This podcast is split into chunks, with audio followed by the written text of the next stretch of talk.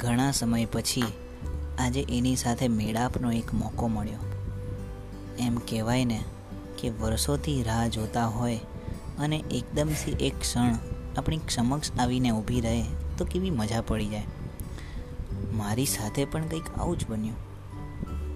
હું આ દુનિયાદારીના સમુદ્રમાં જ્યારે એક આસ લઈને કૂદ્યો કે મને પણ કોઈ એક એવું નાનું અમથું, પણ એક કિંમતી એવું છીપલું મળે જે મારા જીવનમાં આવીને મારા જીવનને એક સુંદર વળાંક આપે. એ છીપલાને હું શોધું અને એને શોધવા પાછળની જે મહેનત છે, એ મહેનત અને એની પાછળ એને મેળવવા માટેની જે તાલાવેલી છે મનની તલપાપડ થવાની જે પ્રક્રિયા છે, એ પ્રક્રિયામાં મારે બસ એની સાથે તલ્લીન થવું છે અને એ છીપરાની અંદરથી જે મોતી નીકળે, એને કાયમ માટે મારા ખોબા જેવા હૈયામાં સુરક્ષિત રાખવાની ઈચ્છા છે.